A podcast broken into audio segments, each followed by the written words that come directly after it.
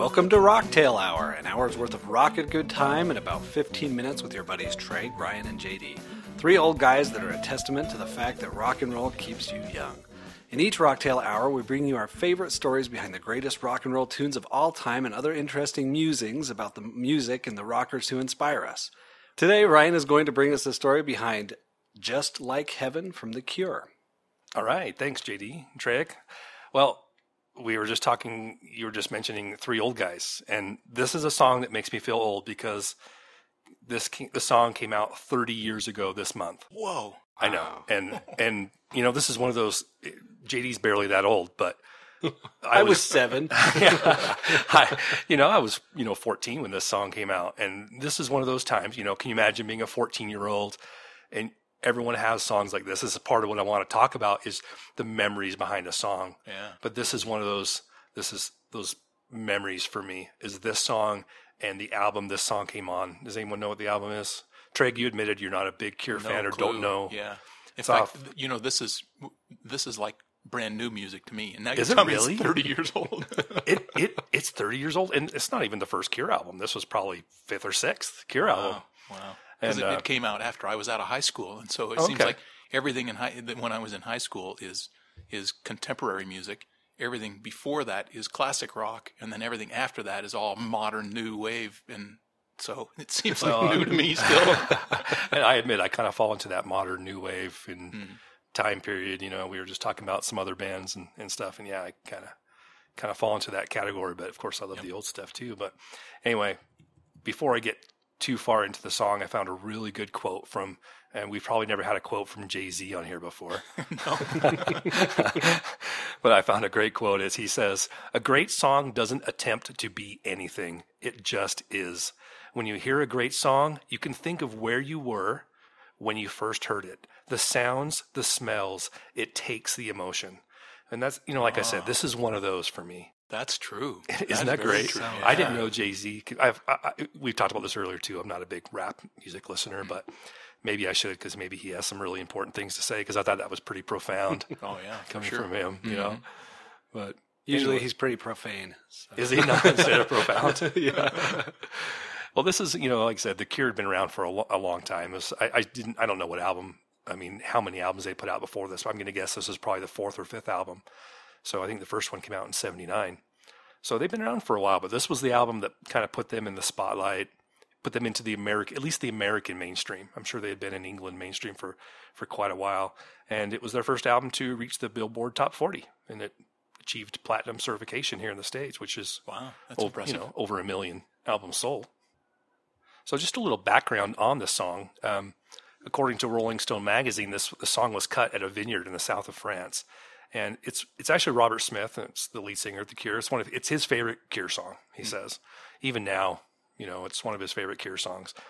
And if you listen to old Cure stuff, it was not quite as poppy and happy as this was, and mm. and there's a good reason behind why this was that way because they are starting to get a little bit of success back in the UK, and they had girlfriends, and their girlfriends would come to the studio, and being these young English boys and started falling in love, they started writing love songs, and they they even admit that the girls would sit. The song was heavily influenced on the girls sitting in the studio.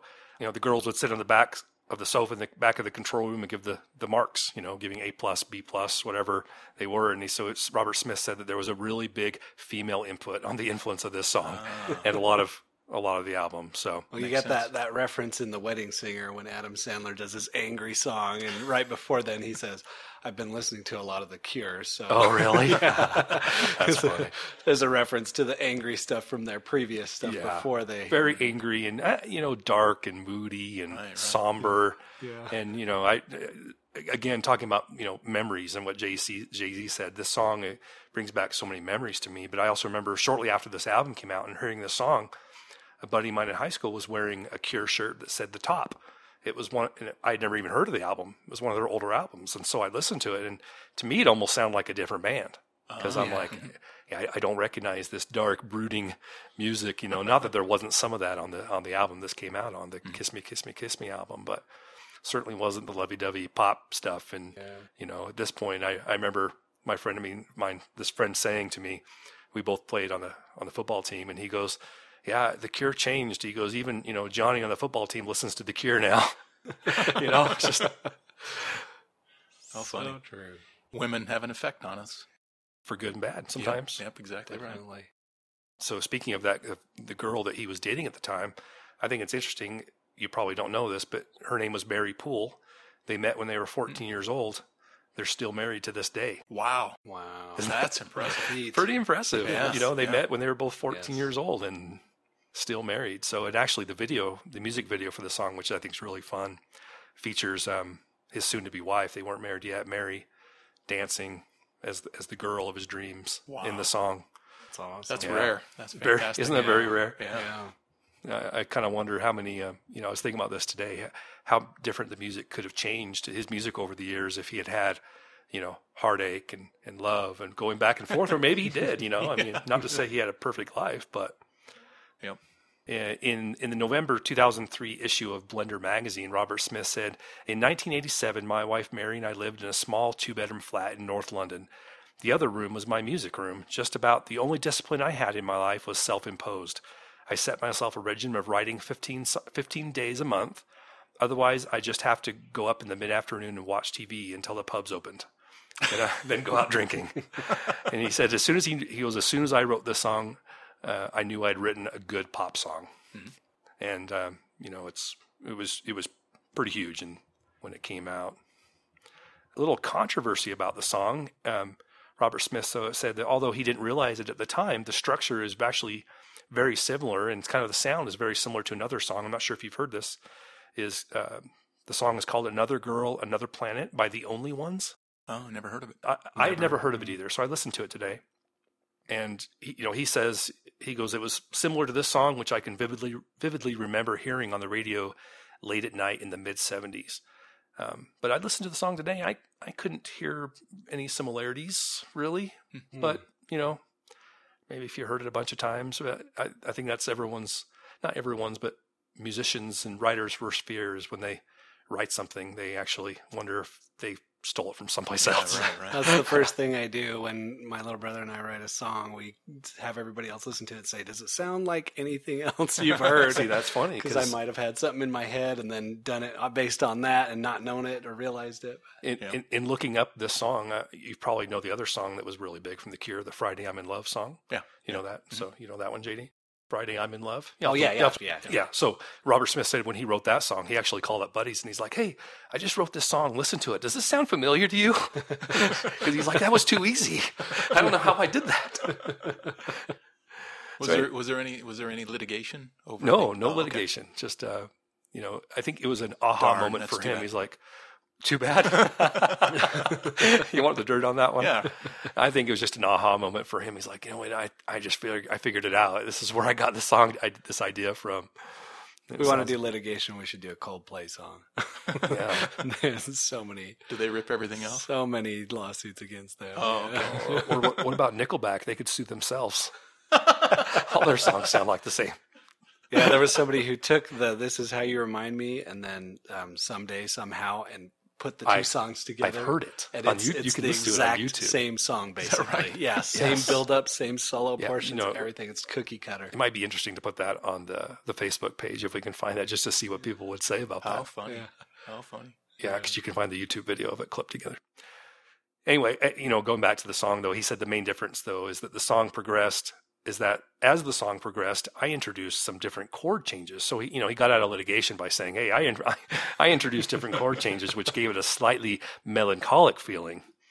But he said that the song is a, is very interesting. I mean, I, I always think it's a love song, but he says the song is about hyperventilating, kissing, and then fainting to the floor.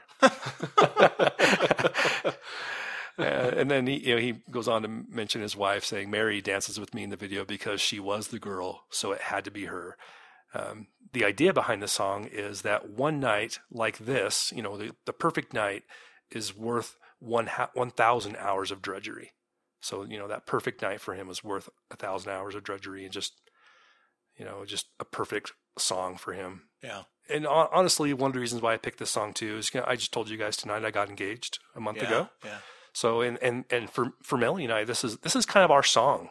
and we didn't really pick it on purpose. But you know, we've been friends for years, and um, one of the first awesome moments we had together is we went to a friend's birthday party, and coming back from the party, we're listening to the radio, and this song came on, and we, I don't think we even had ever talked about the Cure together or anything. And the song came on, and we're both singing at the top of our lungs, and I'm like, I think I like this girl. yeah. It's know? Friday. I'm in love. It's Friday I'm in love, and I probably was a Friday. That's great. That would have been inappropriate for me because my sister was the one who I remember singing this song at the time. Oh yeah, no, you don't want, you don't want to do but I remember hearing it for the first time and her because my brother and sister, they my older brother and sister, they were the ones who listened to all the '80s music, and so Uh-huh. I grew up with this because that's what they had on their mixtapes. Well, it's funny, and that's how you know it's that's why I listen to Van Halen and Beatles and Beach Boys and other things because of older siblings too. Yep. Trig's the baby of his family, though, right? I am. So So you know, yeah. yeah. So I got some good music from my brother, but a lot of it, I you know, a lot of it I just found on my own. After I got back from overseas for a couple of years, when I didn't listen to any music, Yeah. Yeah. um, and I got back and was listening, you know, just turned on the radio, and a lot of it was junk. And then I found the classic rock station. It was wow, you know. So this was in late 1980s. So what were you listening to before that? uh, just the, the radio station, you know, that was playing the, the 80s music, which Yeah. I'm not a huge fan of. Oh, okay. You know, didn't love it. And so I switched to the, you know, found the classic rock station and heard Jethro Tull, I think, for the one of the first times. And, uh, Really? you know, and then Led Zeppelin. I remembered that from when I was younger and just blew me away. Because So- it wasn't necessarily what you were, what was out when you were in high school. Then. Right. Yeah. Right. Yeah. It's the stuff before that. Mhm. It's neat to learn how people get their their sounds and their what they like. Because my parents listened to the good classic rock So we're- and we're as old as your parents? Is that what he's saying? no, they're way older. Treg's my dad's nephew. So Yeah. hopefully not as old as. But uh, I got that from them, and then the '80s stuff from my siblings, and then the stuff I listened to. I would go to the music stores and buy whatever was the cheapest because I didn't have any money. Oh, so nice. I really got into some weird stuff that just I, now I have I've had that experience too. I, I, musicians hate this, but I used to buy used stuff all the time. You know, and Mhm.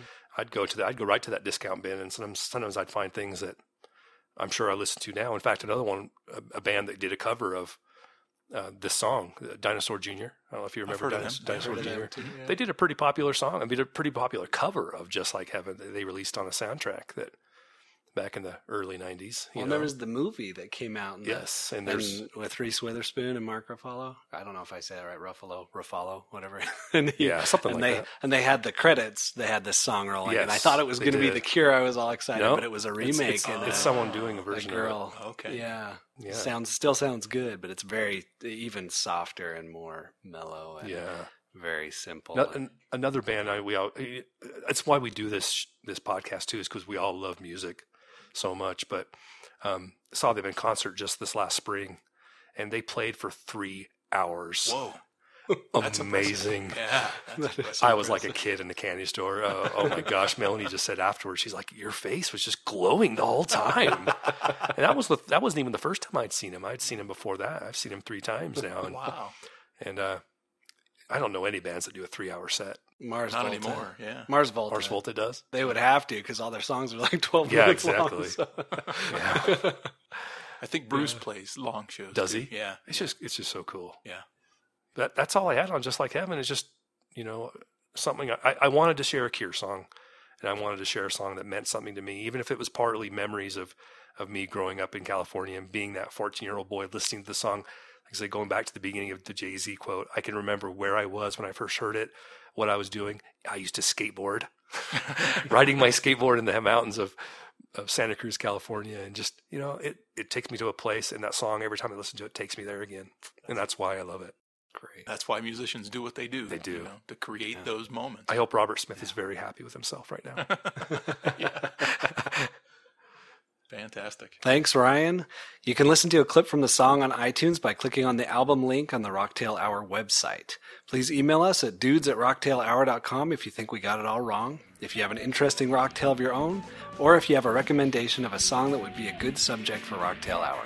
If you think we're just lame, please keep that to yourself. Please follow us on Facebook and Twitter and rate us on iTunes. Until the next Rocktail Hour, rock on.